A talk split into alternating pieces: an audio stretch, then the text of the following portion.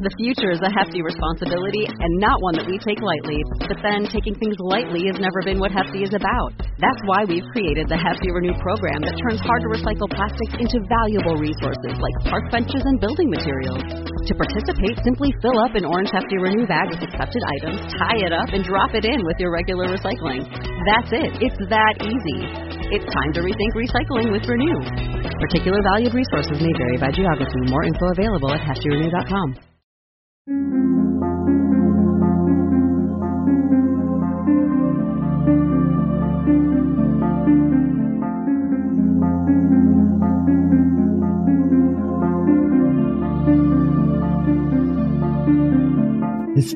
tells the story of the world and of our lives. Sometimes that history goes bump in the night.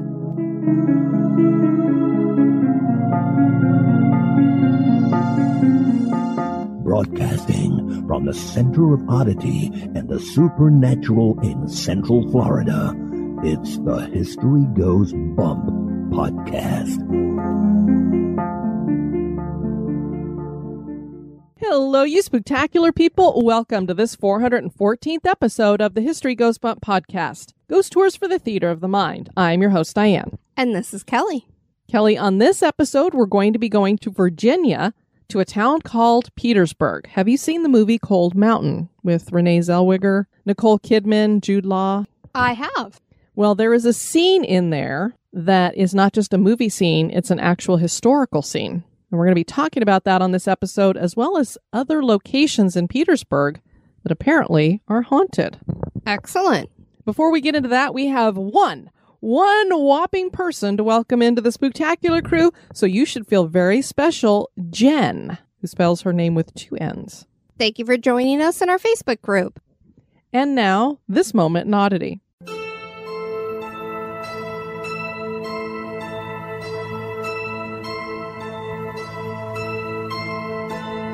The moment in oddity was suggested by John Michaels. If you were asked what is the highest court in the United States, your answer would probably be the Supreme Court, but you would be wrong.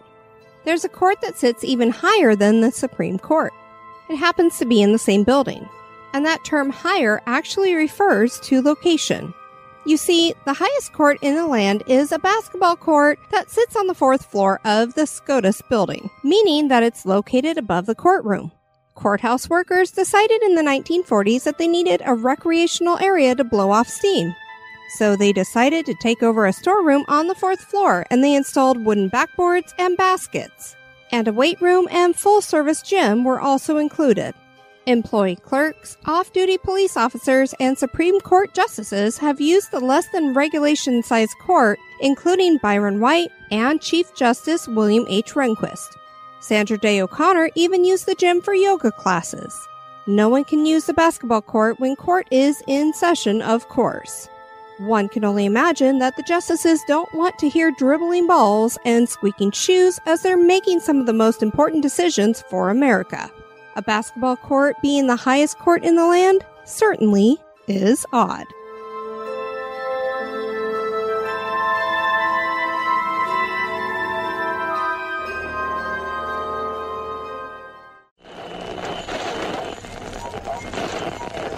Get out.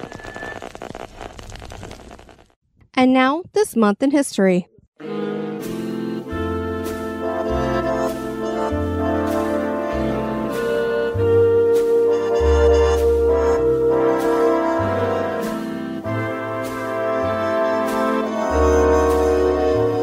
Our This Month in History was suggested also by John Michaels. In the month of December on the 4th in 1930, newspapers reported a story about dissolving bathing suits that turned out to be a hoax. The name of the journalist who first wrote the story was changed to protect his identity. The story read The newest and naughtiest fad of the ultra smart young set on the Riviera is magic bathing suits, which dissolve in water. The bathing suits meet all the legal requirements until they come in touch with water. Then they mysteriously disappear. The costumes are used only for moonlight bathing. Made of a tissue which melts in water, they are selling at a premium. When the journalist's editor cabled him to ask that he ship several suits because the head of a bathing suit manufacturing company that advertised in the paper wanted some of the suits, probably so that they could get in on the action, the journalist soon discovered he had been duped. There were no such suits. But to save face, he wired back that the suits couldn't be shipped because the salt sea air would dissolve them. The editor replied, Put them in a tin box and have it hermetically sealed. The journalist pulverized some cereal and put it in a tin box, and the editor was convinced they couldn't be shipped. Vanishing bathing suit stories would continue to pop up through the years, all the way up into the 2000s. that is hilarious. So that was a bit of history and a bit of an oddity as well. Very much so.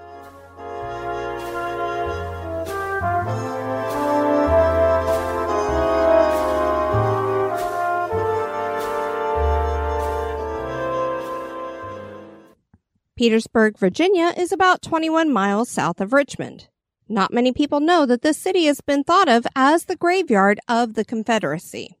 Anyone who's seen the movie Cold Mountain is familiar with the horrific scene of Union soldiers being slaughtered in a pit that is surrounded by Confederates. That really happened, and Petersburg was the scene. The town still carries the residual energy from that moment in history. Join us as we explore the history and hauntings of Petersburg, Virginia. Native Americans had been in the area where Petersburg, Virginia would be established since 6500 BC. The Appomattox were there when Europeans first showed up. Rapids and waterfalls create an area on rivers called fall lines, and they're used as heads of navigation. The Atlantic seaboard has a fall line, and many cities were founded along this, including Petersburg. This was founded at the fall line of the Appomattox River by Colonel Abraham Wood. Fort Henry was built first and brought settlers and traders to the area in the mid 1600s. Peter Jones was the colonel's son in law, and he opened a trading post he called Peter's Point.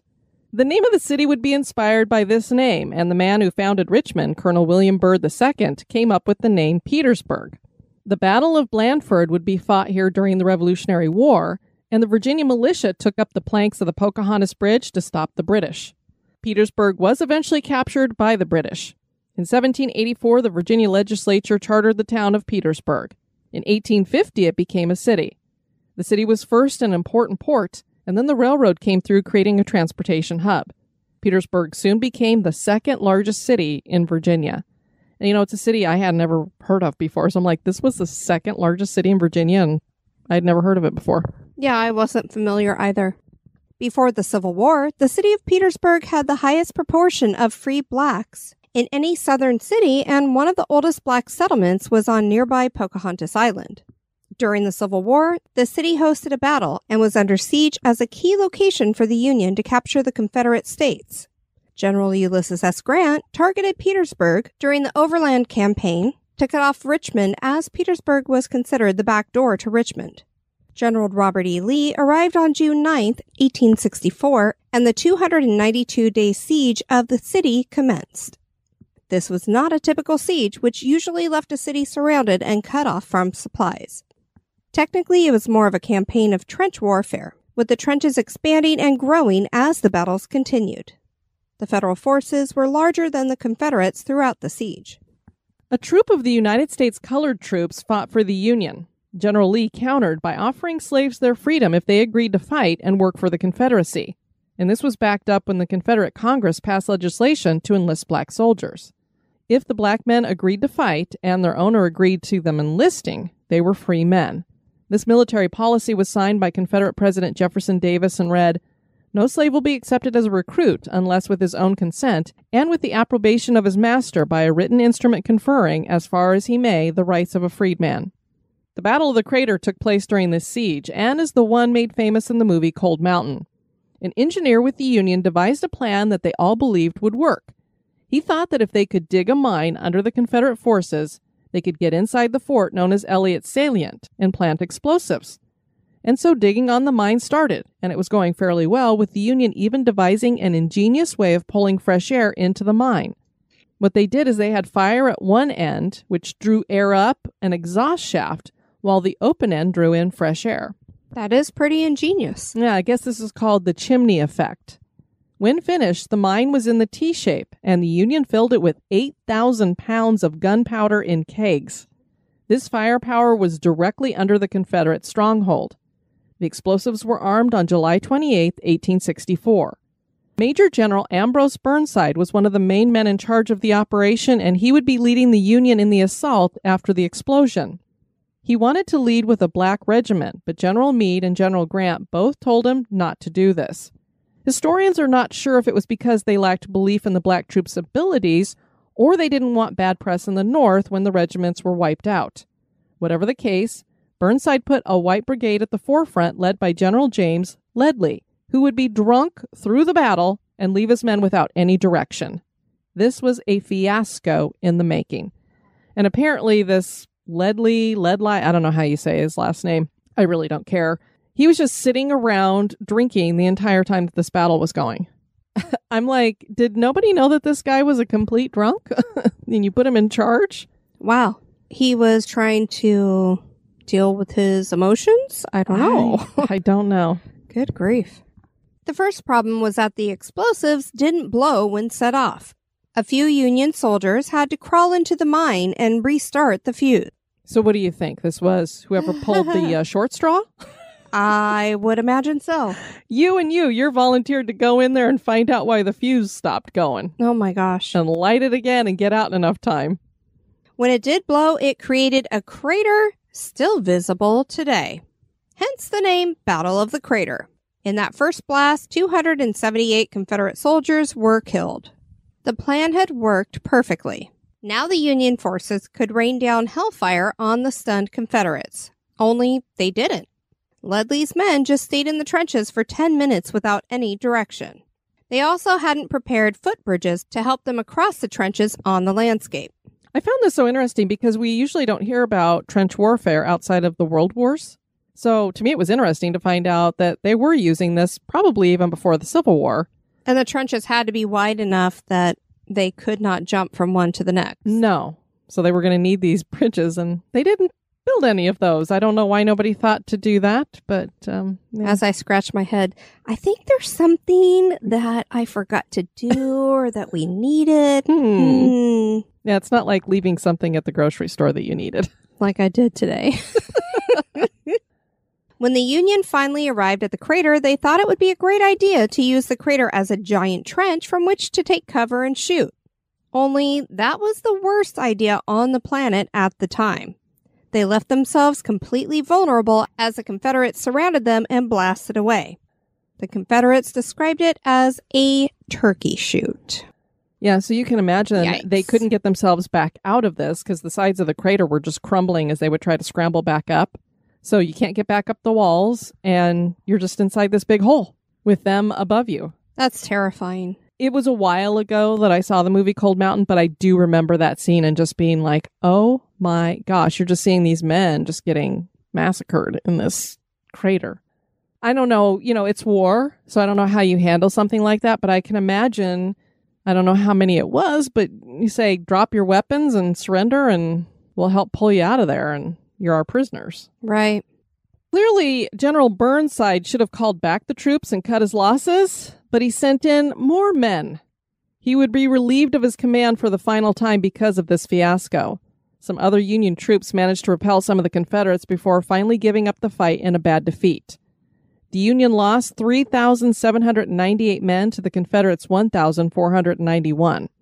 Many of the Union losses were to the United States colored troops, so they didn't want to send them in first because they thought they'd get slaughtered right away. Well, that didn't fix that problem. General Meade was also found to be at fault, but he didn't suffer the blow to his reputation that Burnside did. And later on, I believe when they looked back over it, they did find that General Meade was more at fault than Burnside was, but by then it was too late. Burnside's reputation was already trashed. The movie Cold Mountain opens with this battle and is pretty accurate, other than the fact that the explosion took place in the dark hours of the early morning. In the movie, it's during the middle of the day. Despite this victory for the Confederates, at the end of the siege of Petersburg, the Confederates would count their dead at 30,000. Good grief. When Petersburg finally fell, Richmond could no longer be defended, and the Civil War was, in essence, finished. After the war, Petersburg and Richmond would become the two largest tobacco towns in the world. Cotton and flour mills were built, as well as iron foundries. It's a beautiful mid-sized city today that managed to build back during Reconstruction, electing many black Republicans to office. The city later was dominated by Democrats that pushed Jim Crow laws into place, disenfranchising their black citizens. The civil rights movement was strong here, though, because in the 1960s, 40% of Petersburg population was black. Economic decline came with cigarette factories shutting down, and racial tensions flared over the decades through to the 1990s. Petersburg is one of those cities left scarred by its history, and there are many hauntings in Petersburg that date back to the Civil War. Here are a few of the haunted spots. So, first we have the Stuart Hinton House. Robert Stuart Jr. was a Scottish immigrant and tobacco merchant, and he had the Stuart House built in 1798 for himself and his wife, who was a niece of Peterson Goodwyn, a United States congressman from Petersburg. The house was built in the Georgian architectural style with Federalist detailing. There's a hipped roof with wooden shingles, Flemish bond brickwork with glazed headers, a modillion cornice, and water table. Kelly, do you know what a water table is? I do not. I didn't either, so I looked it up. And when you look at the outside of a house and down at the bottom, if you see maybe a foot worth of the brick that's like extended past the house in front of it, almost like the foundation is up out of the ground and it's a little bit longer than the rest of the house. Okay. That's what a water table is. It's like the bricks at the bottom of the structure stick out beyond the structure, almost like it's a step, but not quite a full step. And it was just in case there was flooding. It would I was going to, say, is it like watershed or Yeah. something like that? So it's like out further than the actual foundation of the house, so it would keep the water away from the foundation. The interior has an unsupported staircase that features a carved walnut balustrade with a ram's horn, and there's a double pile parlor with two fireplaces with marble hearths. The rooms on the first level are 12 feet high, and the floors were made from heart of pine. The Stuarts lived in the house until 1815. Over the next 40 years, the house traded hands through several owners. There was Dr. John Gillum, Frenchman Richard Furt, financier D.R.C. Paul, Dr. William Jones Dupuy, and tobacco merchant E.J. Hudson. During renovations, 2,000 domestic artifacts were found. Thought that was pretty cool. They found a lot of them buried and stuff like that. So I don't know if it was like stuff they threw out of the house like trash or Who knows? I bet there was a lot of really cool bottles. The hauntings here belong to a Confederate soldier. He is seen peering out of a front window. So I didn't get a whole lot of details on that. I don't know if this house was used as a hospital or if some Confederate soldiers just holed up there because of the siege or what. Next, we have Center Hill. Center Hill was built in 1823 by Robert Bolling IV, an officer during the Revolutionary War. It's a charming two story brick house with a long front veranda, supported by six Greek Ionic order columns. The home features elements of Federal, Greek Revival, and Colonial Revival architecture. In the 1840s, an extensive renovation added a tunnel for slaves to carry food in and out of the house. An east wing was added to the house in 1850. It has played host to two presidents. Abraham Lincoln visited the Union General George Hartsuff here in April of 1865, shortly after Petersburg fell. And President William Howard Taft launched at and President William Howard Taft lunched at the mansion in 1909. Center Hill remained in private hands until 1936. The home was added to the National Register of Historic Places in 1972, and it was deeded to the city of Petersburg at that time. Today, the mansion serves as a museum. The basement features memorabilia and photos on Petersburg's history, some antique furniture from the oldest black church in America, and a stuffed bird exhibit featuring Australian birds. That's kind of random. like, where little did that bit. come from? I don't know if somebody who lived there had it in their collection and they just left it there or what. They just had an affinity for Australian birds. I don't. I have a feeling somebody in the city was like, "Okay, my dad died and he had this really weird collection. Do you guys want it?" I love cockatoos. The mansion was featured on the series Turn and the series Mercy Street. In Puerto Rico, we call ourselves Boricua. We're proud, passionate, and full of life. On our island, adventure finds you. Strangers aren't strangers for long. The size of the audience doesn't change the beauty of the music, and we celebrate every last ray of sun. Live Boricua. The future is a hefty responsibility and not one that we take lightly. But then, taking things lightly has never been what Hefty is about. That's why we've created the Hefty Renew program that turns hard to recycle plastics into valuable resources like park benches and building materials. To participate, simply fill up an orange Hefty Renew bag with accepted items, tie it up, and drop it in with your regular recycling. That's it. It's that easy. It's time to rethink recycling with Renew. Particular valued resources may vary by geography. More info available at heftyrenew.com. There are a few hauntings that take place here. There is a, I think you say, melodeon in the library. Do you know what that is? Have you ever heard of one? I've heard the term melodeon. It's a type of button accordion, I guess. It apparently plays on its own on occasion. Wow, with no puffing of the extra air needed for it. Yeah, I don't know. Now, I read in another story that it was a mandolin. So I'm like, those are Mandolin is a stringed instrument. totally different instruments. So I'm going with the melodeon because it was in a book, which I think's maybe researched a little bit better than a blog, hopefully. The apparition of a woman is seen on the second floor. Neighbors claim to see a lady in white looking out the window. I guess that would be our lady in white here. There's always one somewhere. And there was a residual haunting that occurred until the museum was opened. This happened every January 24th at 7:30 p.m. The door would open and an entire regiment of soldiers would march into the house. The group would go up the stairs and gather in a room, and then a quarter of an hour later, the soldiers would descend the stairs and head out the door with a slam. The way the story reads about this, it sounds like this is only auditory, not visual. The boots are heard as well as the swords in scabbards rattling. I just read it because nobody said that they actually saw the group of soldiers. They would just talk about how they would hear it. To me, that would be really unnerving. And then it happened often enough that they were able to like time it. So everybody knew for a quarter of an hour, you're not going to hear anything. And then all of a sudden, they're going to come out of the room after they've had their meeting. So apparently, an important meeting must have taken place here that they continue to play it out through history. but I want to go there. If They- it happens regularly. The thing is, once they in opened the museum, apparently it stopped. So when people stopped living in the house, then it didn't happen anymore. And I, okay. Yeah, it did say until the museum was open. yeah, so I don't know why, because the museum Huh. opened, it stopped. I'm wondering if there's just like nobody there at that time to hear it. I don't know. There are also those that claim the bricked in tunnel, th- that tunnel that went back and forth for the slaves to bring the stuff, it's been bricked in, but apparently it's haunted as well. So I don't know if they hear things through the brick or if when it wasn't bricked in, people were down there and had some stuff happen. Next, we have the Central State Hospital. Central State Hospital was established to take care of blacks with mental health issues after a man named Dr. Francis Stribling pointed out at a meeting held in Philadelphia that there were no provisions on state levels to care for them. Private institutions cost more than slave owners were willing to pay to have a slave committed. And more and more slaves were thought to be mentally ill because a doctor named Samuel Cartwright had convinced people that there was a mental illness called drapetomania which was defined as a mental illness that caused slaves to flee captivity and seek freedom. Really? Now, the thing that blows my mind about that is that I believe there's two things that every human being is born with. One is the drive to live. And that's why you'll see people survive things that you couldn't imagine they could survive because we just have that will to live in us. Right. And the drive to have freedom. And the other one is this drive to have freedom. Everyone wants to be free, just like, you know, animals want to be free. They have a will to live too. So it just seems like it's this living being kind of thing. Innate.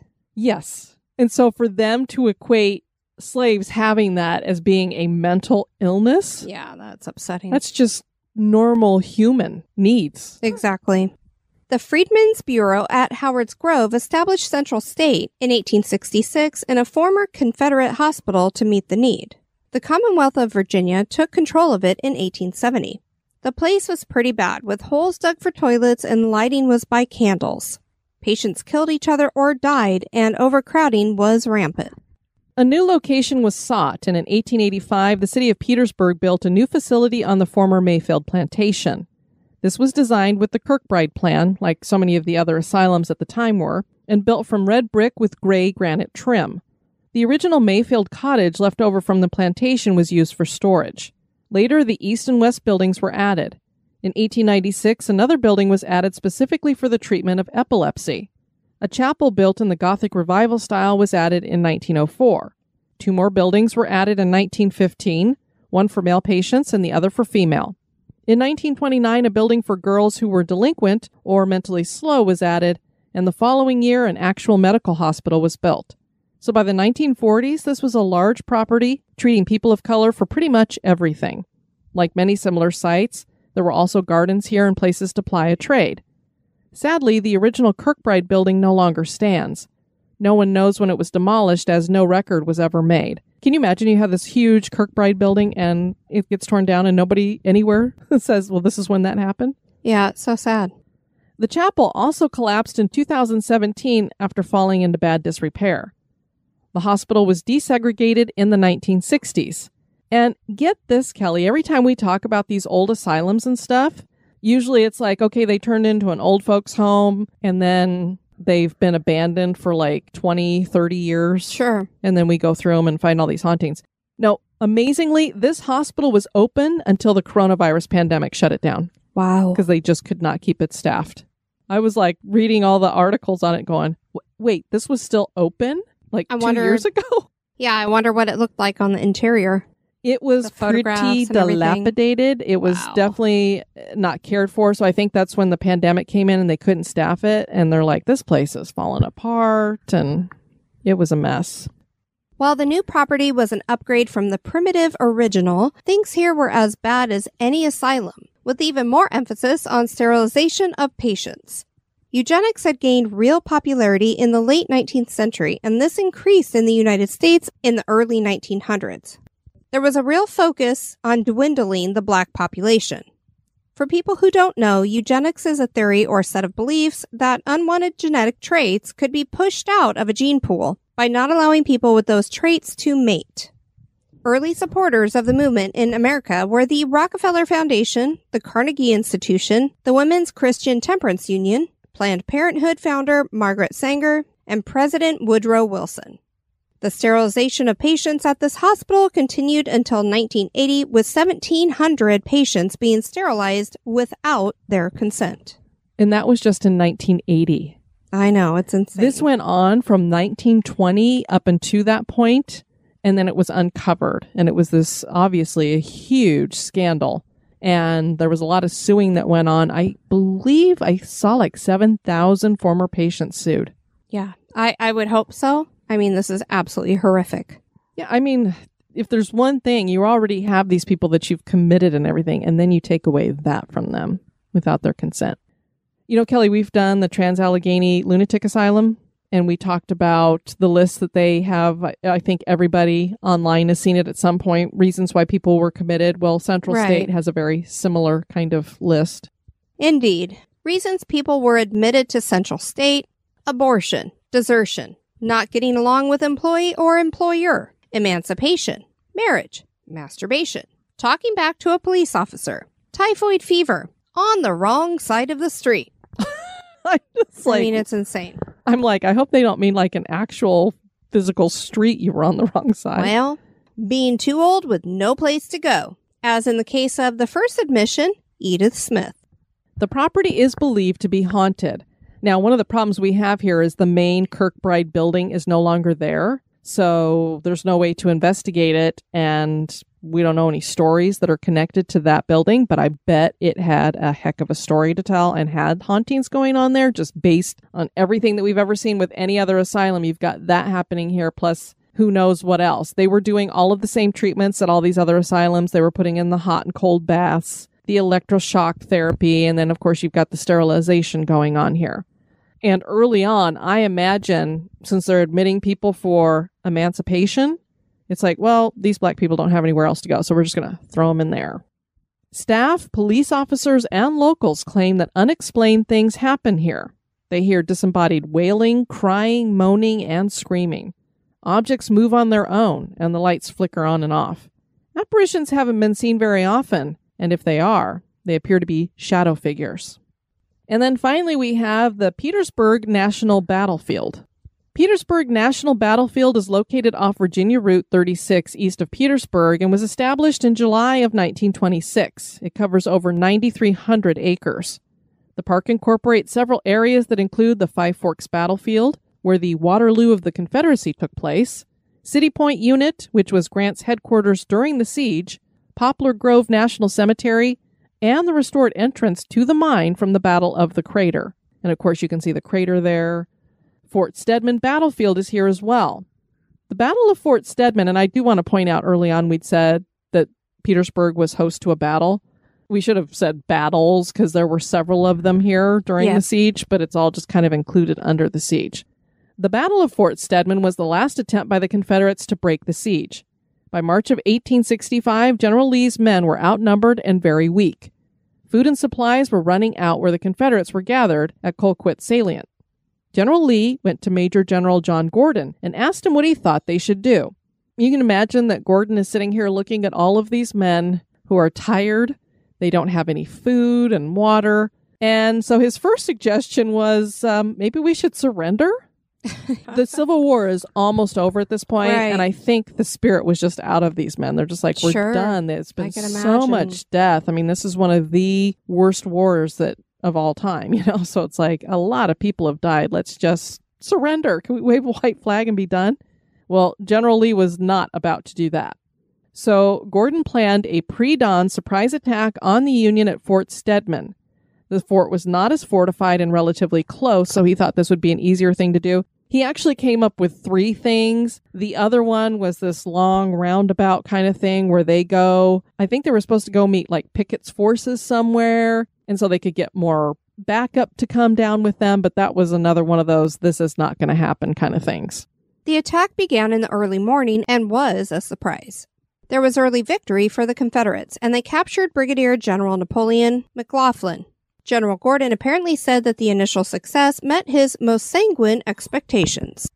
The garrisons of Fort Stedman had been defeated, as were batteries 10, 11, and 12.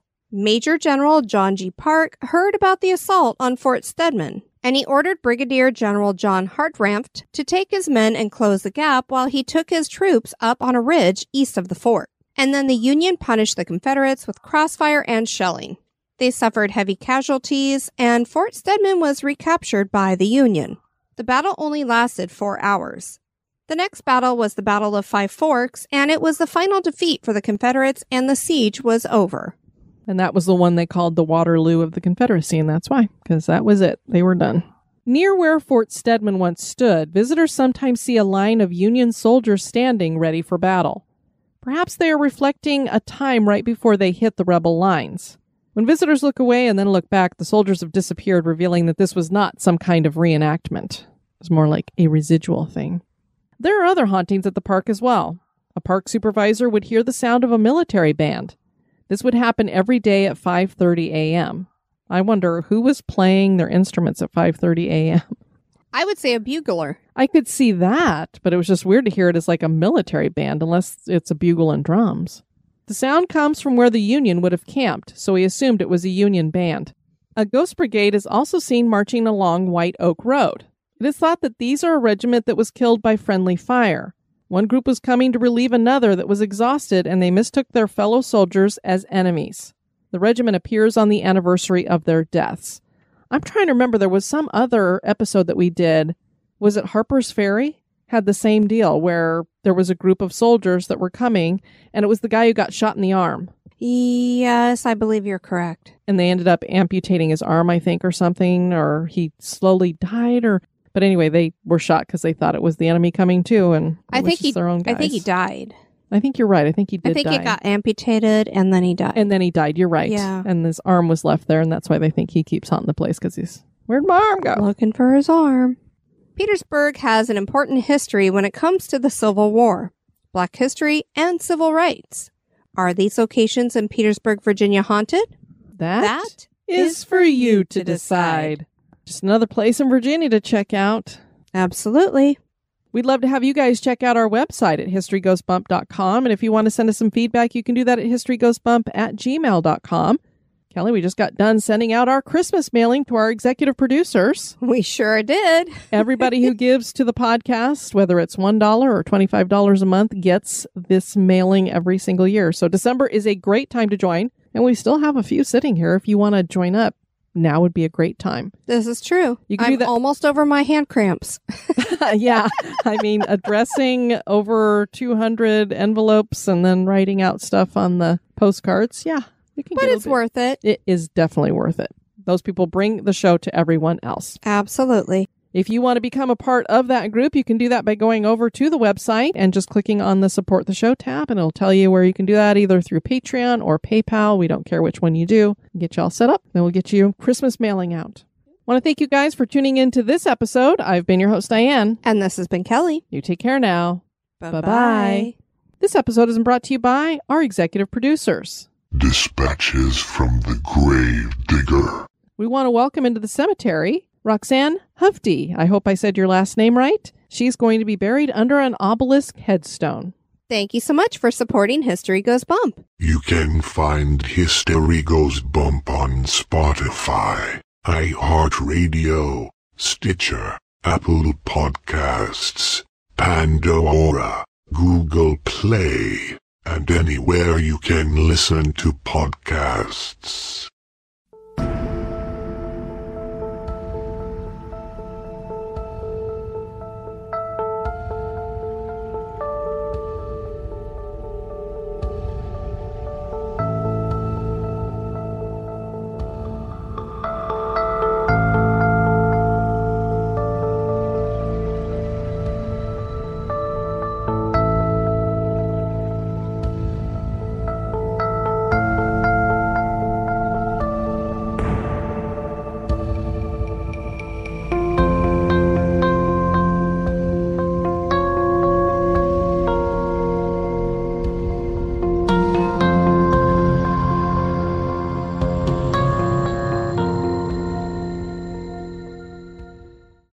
Heard it. belly, belly, belly, belly. In the month of December on the 4th in 1930, newspapers reported a story about dissolving bathing suits that turned out to be a hoax. I'm sorry. What? That would be quite Excuse dangerous, especially if you don't know that you actually are wearing one and then you jump into the pool. That's hilarious. You know what that sounds like? The Walking Dead. Yeah. I've been binging it, so I have zombies on the brain. Clearly. Thankfully, You almost not ate in my, my, brain, last night in the middle of the night. I woke up to Diane going in my ear. I must have been a little phlegmy. I think you were. You were like kind of slobbering on me. I thought you were nibbling on my ear.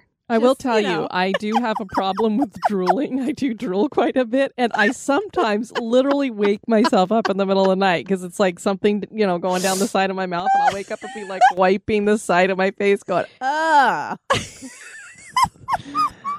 Ah, the things people get to hear about on the bloopers. The Battle of the Crater, which did not take place on the moon, It didn't? took place during the siege. In that first blast, 278 Confederate skol- soldiers. Scolders! Did they get scolded? Or? Well, it's They a might have sad gotten situation. scalded. So they left themselves completely vulnerable as a Confederate. For Confederates, don't say don't. It's not a blooper. An officer during the Revolutionary Revolutionary. mouth of marbles. It's a charming two-story brick house with a long front veranda. Veranda. It's a veranda. for tourism. the tourists can go out to the veranda. Veranda. Supported by six Greek iconic. Ionic. I, Those are pretty iconic, iconic columns. Greek columns. oh, for crying out loud. And President William Howard Taft launched at launched He launched at the bitch. we don't want to know what he launched. with even more emphasis on sterilization of par- parents. Good grief. We wouldn't be here. Sterilization pretty much takes care of the parental thing, Kelly. Good grief. Uh, I'm tired.